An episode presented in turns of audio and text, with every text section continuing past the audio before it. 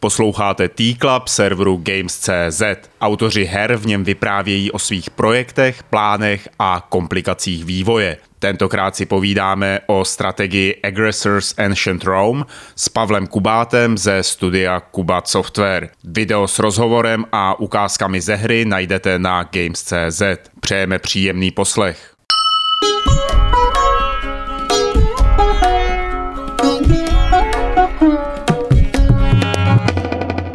Tak vás tady pěkně vítám u dalšího Tea Clubu, který je s Pavlem Kubátem. Čau, Pavle. Čau. Pavel je autor strategie Aggressors: Ancient Rome. Je to čtyři iks strategie, která se hodně podobá hrám, jako je třeba Civilizace, nebo i Rome Total War, a nebo samozřejmě takovým těm komplexním, složitým záležitostem od Paradoxu. Pověz, co to je? Jak bys to shrnul? No, je to určitě podobné, minimálně vzhledově to připomíná hnedka na první pohled Civilizaci. A některé ty techniky to můžou taky připomínat, ale je to mnohem víc do detailu, je to mnohem víc do hloubky. Ty techniky, ty pravidla, které tam probíhají na pozadí, jsou mnohem víc propojený do sebe. Nejsou to koncepty, které nějakým způsobem stojí sami o sobě, ale je to opravdu postavené jak pyramida jedno na druhým. A uh, jsou tam určitě i techniky, které neznám nebo nevím o tom, že by byly v jiné strategii, takže... A máš to zasazený do období starého Říma. A proč jsi vybral zrovna tohle období? No, já jsem si ho ani tak moc nevybral, protože ta hra původně měla být z druhé světové války. uh, ono to původně, uh, ono je to založený celý na uh, deskové hře. Uh, tu hru jsem vytvořil, když mě bylo dvanáct. A to byla obrovská mapa na celý obývák, to mělo čtyři krát pět metrů, hrálo to osm lidí po dva dny. A já jsem tady tu, tu hru, protože problém byl v tom, že um, ty lidi se nedají dohromady prostě. Čím jsou starší, tak tím je menší šance, že ty kamarády dáš dohromady na dva dny, aby prostě seděli doma na jedné místnosti na zadku jedné místnosti. No, takže tím pádem jsem si říkal, bylo by dobré to zkusit naprogramovat, a um, tak jsem se před deseti lety rozhodl, že to zkusím. Změnil si tu tématiku z té druhé světové války no. na, na něco jiného. Co bylo tím hlavním jo. důvodem? No, hlavní důvod byl ten, že ta druhá světová válka, ty pravidla jsou mnohem komplexnější. Ještě, ještě jako už teď ty hráči, co to zkoušeli, říkají, že to je hodně komplexní, ale ta druhá světová válka byla ještě jakože o, o třídu výš. A vzhledem k tomu, že tím mým záměrem nebylo vyloženě vytvořit strategii, ale vytvořit jakýsi framework strategii, to znamená, že bych prostě ty pravidla samotný by byly vyloženě jakoby přidaný do toho jádra, a to by vytvořilo tu danou strategii, ale zároveň já jsem chtěl, aby to jádro bylo schopné pojmout úplně jiný typ strategie, a s tímhletím jsem to začal dělat. No a díky tomu, že ta druhá světová válka byla tak komplexní, že jsem nezvládal dělat jak, jak ty pravidla samotný, tak to jádro, tak jsem si řekl, že bych měl začít s jednodušším řekněme, tématem, a to byl ten antický Řím, s tím, že ty pravidla byly o něco jednodušší. Oni se postupně taky, jak to šlo, tak se tam přidávaly různé techniky, a ono to nakonec vůbec nebylo tak jednoduché, jak to mělo být. Takže se to o hodně, um, o hodně víc to vlastně taky zasáhlo do té komplexnosti, než jsem původně chtěl, ale to byl ten důvod k tomu přechodu vlastně. Takže ta druhá světová válka teďka leží v šuplíku už asi čtyři pět let a čeká na to, až se na to zase dostane. Mm-hmm. Řada. Zmiňuješ pořád komplexnost. Mohl by si popsat teda nějaký konkrétní příklad komplexnosti Aggressors, mm-hmm. který třeba, na který jsi pyšný, nebo který ti udělal radost? Já myslím, že je potřeba si to zahrát, protože jinak ono to na první pohled působí relativně jednoduše, ale určitě nejvíc jsem pyšnej na to, že to všechno dává smysl. Já vím, že to zní jako strašný klišé, ale je to v tom, že opravdu jakýkoliv to pravidlo, které tam bylo dané, tak se uh, hodně dlouho přemýšlelo, a nejenom já, ale jako i se známýma a tak dále, kteří se v tomhle vyznají, jsme debatovali o tom, jakým způsobem by se to mělo zasadit do toho tématu, aby to nejenom bylo hratelné pro toho hráče, ale zároveň, aby, uh, aby on sám vlastně bez toho, aby si musel něco číst, řekl, jo, jo, to dává smysl. No a tohle je asi to nejdůležitější pro mě, ale pokud bys chtěl slyšet něco vyloženě konkrétní techniku nebo něco, tak to je třeba, je tam velice do detailu udělaný boj. On není tak, jak je třeba Total War, tak tam je ten vlastně Battle View nebo ten taktická jako rovina té hry, Tak tady to není, já jsem chtěl, aby celá ta hra zůstala v té strategické rovině, uh-huh. a zároveň jsem chtěl, aby ten boj byl opravdu, aby měl tolik aspektů, že by se dalo opravdu říct, jo, takhle by to mohlo probírat, probíhat na tom stole toho generála. No a tím pádem tam do, toho, do těch pravidel, do toho boje zasahuje, já jsem to dneska počítal po dlouhý době, že no se to tak jako postupně přidávalo, ale dneska tam je dohromady dvanáct různých faktorů, který, který odpovídají určitý situaci, který ten boj pro, e, probíhá a e, který zasahuje do toho výsledku e, ty bitvy. Jo, začíná to samozřejmě tím, že na jakým je to terénu, e, jaký má e, ta, jak je to vojsko, řekněme, živený, jakou mají armé, jakou mají e, e, morálku vůči tomu nepříteli, to znamená třeba jinou morálku mají vůči barbarům, mají jinou morálku proti, vůči Kartágu. Jo. E, je, tam, e, pravě, je tam spousta rozšíření těch jednotek, že můžeš mít specializovaný e, na útoky na město a tak dále. Je tam e, lojalita, to znamená, ta hraje velkou roli třeba, e, když vytváříš ty jednotky, tak hraje velkou roli, kde je vytváříš. Protože když je vytvoříš třeba, nebo naverbuješ, možná bude lepší slovo, když je naverbuješ v Římě, tak ta loajalita je samozřejmě sto procent, protože to je to domovské město. Zatímco když je naverbuješ v nějaké části země, kterou si řekněme před nevím, dvaceti tahy třeba obsadil, tak ta loajalita je, je ještě pořád snížená a hraje potom roli i v tom um, v té bitvě, v tom, v tom vlastně v tom výsledku té bitvy.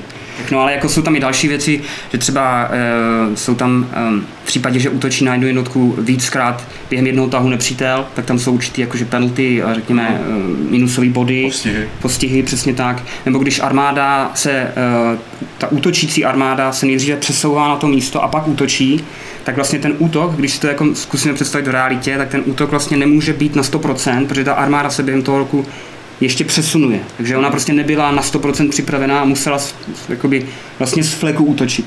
Takže tyhle ty věci, to tam všechno zasazené a dohromady jich tam teda jedenáct no, těch faktorů. Říkal jsi dvanáct náhodou? No, myslím, že jedenáct. jedenáct, dobře. Tyjo, tak teďka jsem, já jsem dneska ráno počítal, to je náhoda, myslím, že jedenáct. Boje jsou určitě něco, co lidi hodně zajímá, protože prostě ta válka je válka a to v tom interaktivním provedení baví. Zároveň v těch strategiích, i ve strategii, kterou děláš, je důležitá ta diplomacie. Mm. Můžeš skutečně opanovat to území nebo svoji říši ovládnout s pomocí diplomacie bez nutnosti mm-hmm. konfrontace? Konfrontace ozbrojené? Um, asi jsme ještě nikdy nehráli hru, kde bychom se nedostali do žádné války, to si nevybavuju, ale jsou tam, je tam několik možností, jak tu hru vyhrát. Samozřejmě, že ta úplně nejzaší je, že dobíješ všechny prostě. To je, to je, jako vlastně, to je úplný stop stav té hry, kde já už to nemohla jak pokračovat. Potom tam je možnost hrát na body, každý ten stát má kolem svého území a v těch místech, které v té době historicky zajímaly, má víc bodů než jinde, to znamená, že když se on se opravdu soustředí na ty historické cíle, tak může vyhrát tím bodovacím systémem. A pak, pak tam jsou, je tam vítězství na, řekněme, převahu armády, že už opravdu ta tvoje armáda je tak obrovská, že celý ten svět je vlastně slabší než ty. Mm-hmm. Což je pořád teda, to ještě není ta odpověď, jasně, ale e, potom tam jsou dvě možnosti, jak vyhrát e, bez válek, a to je e, technologií, to znamená, ty opravdu budeš, e, když si to zase převedeme do té reality, tak prostě ty máš tak obrovský na, na, náskok nad všema těma e, civilizacemi v, v tom antickém světě, že oni už vlastně vidí tu tvou nadřazenost natolik, že vlastně ta hra jako ztrácí e, smysl i pokračovat, protože ty jsi vlastně ten hegemon celého toho světa. A potom je tam ještě jedno vítězství, a to je vítězství e, kulturní nebo vítězství vlivu.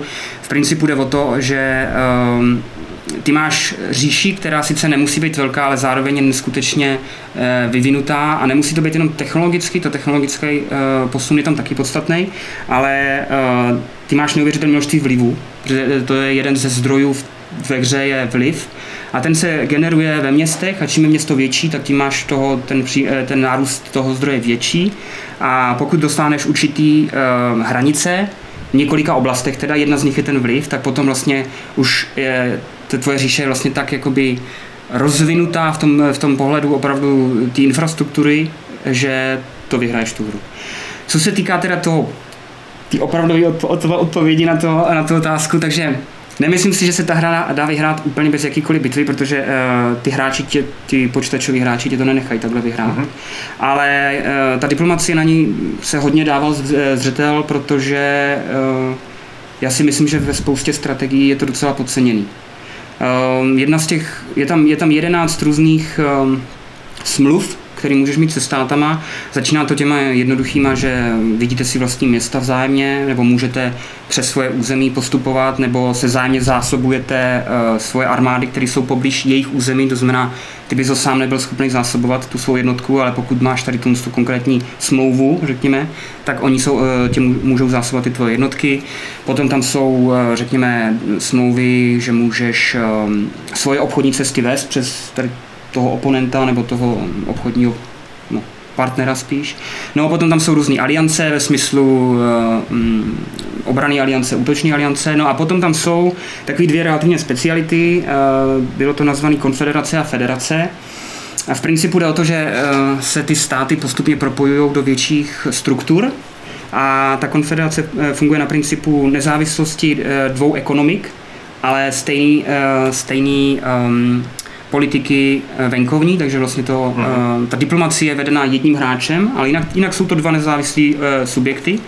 A potom je tam federace a ta federace vlastně znamená, že jeden stát ovládá e, jednotky a e, ekonomiku toho druhého. Ale zároveň to neznamená, že ten druhý tam není. Ta federace, ten, ten skutečný hráč, ten, ten samozřejmě ten počítačový hráč, tak ten tam je. A pokud e, on samozřejmě vidí, jak ta jeho země prosperuje a ve chvíli, kdy přestane prosperovat, nebo třeba začne být, um, jeho část začne být, um, řekněme, defenzivně, nebo naopak bude napadená, nebo lidi nebudou šťastní, tak on se může rozhodnout to vypovědět. A tím, že to vypoví, tak zase znovu vzniknou úplně dvě nezávislé entity, které znovu, znovu třeba v budoucnu se můžou spojit, ale v tu chvíli jako se to úplně rozdělí, tady ten, ten spolek. Pojďme si popovídat o umělé inteligenci těch protivníků. Jsou schopní hrát skutečně se všemi možnostmi, které máš i ty jako lidský hráč, jsou schopní je využívat a prakticky tak jakoby ovlivňovat nečekaně, jak se hra vyvíjí? No nebylo to lehký. Jako upřímně to musím říct. Ano. No umí to. Umí to všechno, co dělá hráč, tak může dělat i počítač. Navíc ta hra Aggressors je ona je hodně modulární, takže tam ty jednotlivé ty vlastnosti té hry, nebo spíš ty pravidla, tak se dají vypnout. Takže ty na začátku nové hry máš, tam máš game settings a ty na to můžeš, můžeš to rozkliknout a tam je asi, teď si nejsem jistý, ale myslím, že deset různých pravidel, ať je to od té loyalty, nebo toho zásobování jednotek přes náhodné události, řekněme, nebo semináhodný možná spíš, přes morálku armády, morálku jednotek a tak dále. A všechno se to dá vypnout, no a ten počítač vlastně ten počítačový hráč je naprogramovaný tak, aby skutečně pracoval jen s těma, který jsou zapnutý, ale zároveň je používal všechny. Mm-hmm. Takže e, zásobuje vlastní jednotky, pokud třeba naopak zjistí, že nějaká jeho jednotka není zásobená, tak tam se snaží poslat prostě zásobovače e, v případě, že e, je na terénu, který má e, nějaký, řekněme, bon, ne, záporný bonus, nebo teď nevím, jak to přesně říct česky, protože už to člověk jako říká jenom anglicky. Uh, tak uh, samozřejmě on se z toho snaží dostat. Uh, v případě, že ví, že je v takové situaci, že nemá šanci vyhrát útokem, tak se opevní uh, a tak dále. Takže jo. Mm-hmm. Jako, uh, snažili jsme se to opravdu. I to testování trvalo strašně dlouho, tak aby ty techniky byl, bylo vidět, že je opravdu umí používat. Doufám, že ten počítačový hráč bude něco, co naopak ty, ty lidský hráče překvapí hodně pozitivně. Deset let vývoje, deset let vývoje na to, aby si to všechno správně naskriptoval. A, ale teď, když já musím prozradit a našim divákům, že děláme ten rozhovor po druhé, že poprvé proběhl před dvěma lety a to nějak Aggressors vypadaly ještě dost jinak a mm. bylo to v trošku jiné fázi. Nicméně tehdy si hodně říkal já a teď říkáš hodně my. Mm. A, takže za ty dva roky nebo klidně za celých těch deset let s kolika lidmi spolupracuješ na tom výsledku? Kolik lidí se na tom podílí? Protože ty no, jsi programátor, jo. Jsi vlastně ten centrální mozek, který to vymyslel a teď asi máš tým už kolem sebe. No tak není to vyložený tým. Uh-huh. Je to, uh, dělá na tom vlastně moje přítelkyně, teď už tě na tom dělá na plný úvazek, uh, s tím, že dva roky na tom dělala na poloviční úvazek. Uh, nejsme na to ale jenom dva, já samozřejmě teď už... Ona dělá co? Uh, všechno prakticky. Všechno kromě programování. Uh, píše veškerý texty ve hře. Jsou její manuál, ten manuál má sto šedesát stran, jo, to je knížka. Všechno to se psala ona, dělá test, testing, to znamená ve chvíli, kdy po každý, když je nová verze, tak má proceduru prostě těch kroků, které potřeba projít, aby to bylo jasné, že to funguje. Víceméně řekněme, že i, i věci, které jsou, jsou, souvisí s marketingem, tak v tomhle, v tomhle do toho zasahuje a hlavně naučila se dělat ve Photoshopu, nebo spíš já jsem mi to naučil, takže už některé věci dělá i co se týká uh, jednodušší grafiky. Mm-hmm. Tak, ale no, ta grafika není tvoje, na tom máš lidi, ne? No, ta grafika no, takže my, my jsme na tom dva, jakože řekněme ti, co stojí za tou hrou, ale během toho vývoje na tom pracovalo ještě asi dalších šest nebo sedm lidí. Ti ale nebyli součástí toho týmu, to bylo uh, vlastně placené od hodiny, s tím, že oni udělali modely, udělali uh, uh, textury, udělali uh, nevím, ilustrace, prakticky veškeré ty věci, které programátor neumí. Tak, uh, takže tam, tam myslím bylo šest lidí, nejsem si teďka jistý přesně, ale uh, v každé té fázi byl vlastně někdo jiný. Uhum. Jednu dobu to byli čtyři lidi najednou, ale to bylo jakože asi nejvíc. A to bylo moc. Ne, to ne, ale jakože bylo prostě potřeba toho udělat najednou hodně a potom ten člověk, když už přece jenom musel ty čtyři lidi nějakým způsobem korigovat, tak to třeba za, ukrojilo polovinu času, což bylo potom docela těžký stínat. No, já do toho teď trošku vstoupím, protože ty seš vlastně takový prototyp toho nezávislého vývojáře, hmm. který si tu hru dělá, programuje, k tomu se určitě ještě dostaneme, ale zároveň manažuje teda ten vývoj a ovládá ty lidi okolo, ať už jsou to externisti hmm. nebo teda někdo, kdo se na tom podílí třeba hlouběji a je takový jako víc insider. Jak se tohle to dá zvládat, vlastně udržet si ponětí o tom, kam ta hra směřuje hmm. a zároveň teda by ohlí, ohlídat, aby to bylo dobře naprogramováno, aby ty asety, které dostaneš od ostatních, tak aby splňovaly nějaké požadavky na kvalitu. To musí mít člověk neuvěřitelný nadhled nad tím, ne? No jako já upřímně říkám, že jsem byl strašně naivní. Tady, uh, kdybych věděl, jak dlouho ta hra bude trvat a co to všechno obnáší, tak bych se to vůbec nepustil. Aha.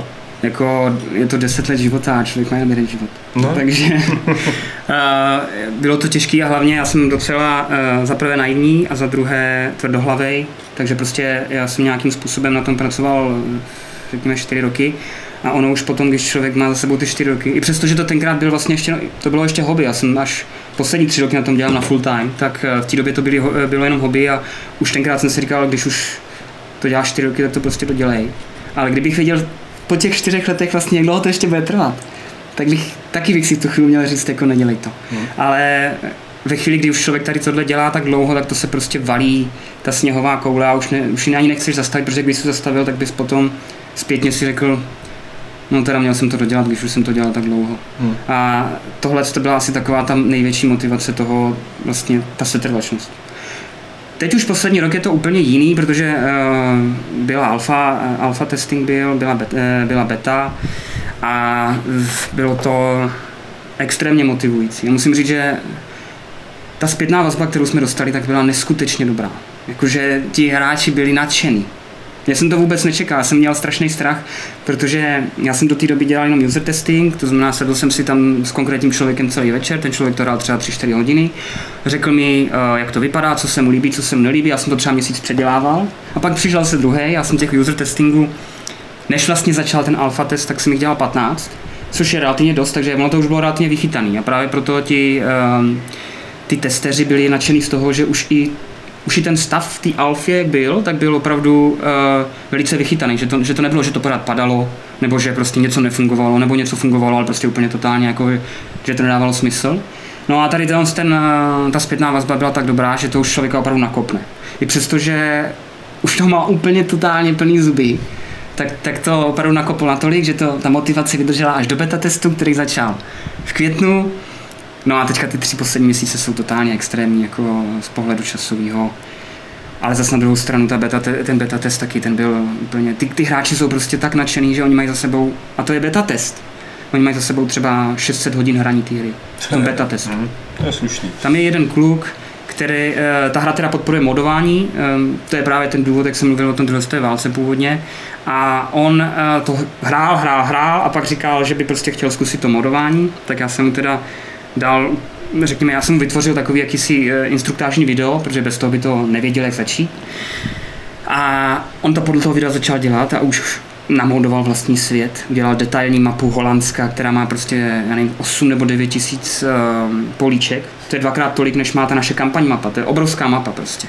On si tam udělal vlastní zvířata, vlastní rozšíření terénu, vlastní jednotky, takže tohle všechno toho člověka úplně jako rozáří, když má chuť spát. Jaký máš očekávání uh, vzhledem k Aggressors a nějaký budoucnosti toho titulu? No tak hodně se to odvine od toho, uh, jaký budou prodeje. No. To, to nechci trávit jako dalších deset let nebo x let prostě na něčem, co zaujme pro pár tisíc hráčů. Takže to na tom samozřejmě bude mít obrovský vliv. Pokud by to mělo nějaký úspěch, uh, nebo spíš takhle. My každopádně vydáme uh, nějaký ty rozšiřovací balíčky. Ty vydáme, protože my jsme už původně tu hru chtěli vydat se třema různýma mapama, ale vzhledem k tomu, jak to bylo obsáhlý, tak to nebylo možné prostě. Uh-huh. Takže my už máme napůl hotovou mapu Řecka, velice detailní, jakože úplně opravdu detailní. Myslím, že to má taky osmdesát krát osmdesát políc, což je fakt, to máš šest tisíc čtyři sta, počítám správně. A, mm, takže tohle určitě to máme v plánu tak jako tak, i kdyby ty prodeje nebyly až tak dobrý. Co se týká potom vytváření těch dalších her, protože třeba teoreticky je pořád ve vzduchu to Aggressors Second World War nebo Aggressors uh, sci-fi, oh. uh, tak uh, to se uvidí až podle toho, jak to bude, jak to bude jako úspěšný. No. Takže nevím. Jedna z posledních otázek. Ty jsi vlastně nebyl nikdy herní programátor, mm. programoval jsi normálně. Bydlel jsi ve Vídni, přestěhoval ses do Prahy, tady vlastně jako dál pokračuješ v tom Aggressors. Vnímáš celou tu hru jako splnění dětského snu z těch dvanácti let třeba, když jsi to vymyslel a tu deskovku si udělal, anebo jako investici do toho, že chceš potom dělat třeba i jinou hru, která by mm-hmm. nebyla Aggressors? Je to ten směr, je to směr, kterým chceš jít? No tak určitě je to splněný sen. Mm-hmm. To, vzhledem k tomu, že jsem to poprvé vytvořil ve dvanácti, tak a navíc jsem si to mohl vyloženě vytvořit, na, nadizajnovat komplet sám. To je podle mě obrovská výhoda. To, kdybych pracoval v jakýkoliv herní společnosti, tak tohle prostě je podle mě nemožný. Což je pro mě obrovský splněný sen. Já jsem si to prostě udělal přesně tak, jak jsem prostě to vnímal, že by to mělo být. Ty pravidla, ty nitky, které tam jsou, tak jsou přesně podle toho, jak já si myslím, že to dává smysl. A e, zároveň to teda byla původně stolní hra, takže teď věřím tomu, že si to zase s těma kamarádama nakonec zahrajeme. A co se týká ty investice do budoucnosti, tak e, v tuhle chvíli teda ne, nemůžu říct, že bych nějakým způsobem plánoval e, jakoukoliv jinou hru, která nesouvisí s tím Aggressors. Uh-huh. Vzhledem k tomu, že já ani téměř žádný jiný hry nehraju, e, od té doby, co programu Aggressors, tak nehraju vůbec žádný hry. Jo, to už... Pokaždé, když slyším, jak někdo řekne, že něco se vydalo a je tam to a to, tak já jsem, já jsem strašně rád za to, protože oni mě aspoň řeknou, co tam vlastně je, protože já to... Je mi, je mi trošku líto toho času, když to tak řeknu, protože já můžu vlastně dělat tady na té hře a vylepšit ji sám, tu svou, než jako obdivovat nějakou jinou. Mm-hmm. Uh, takže já prakticky už jinou hru teďka, jinou hru teďka nehraju a určitě nepřemýšlím nad tím, že bych jako začal úplně z gruntu na nový hře, která nebude s ním společného. Spíš bych rád, pokud by bylo možné prostě stavět dál tu pyramidu a e, tu hru neustále vylepšovat tak, aby byla opravdu e, pro, vě, pro většinu těch strategů něco jako jo, Aggressory to známe, to je dobrý. Dobře, tak já ti přeju hodně štěstí, Pavle. Děkuji moc, že jsi přišel k nám do Tea Clubu. Děkuji za pozvání. Myslím, že i diváci přeju hodně štěstí a vlastně Aggressors vychází několik týdnů po natočení tohohle Tea Clubu, že jo? To je příští čtvrtek. Příští čtvrtek, takže několik dní dokonce. Tak to teda, teď abych si máknul, abych to stihl všechno se, abych to stihl sestříhat a vydat ještě předtím, než to vyjde. A každopádně, Pavle, díky moc. No, hodně štěstí, ať to má úspěch ta hra. Děkuju, děkuju. A děkuju za pozvání. Měj se krásně. Čau. Čau. Čau.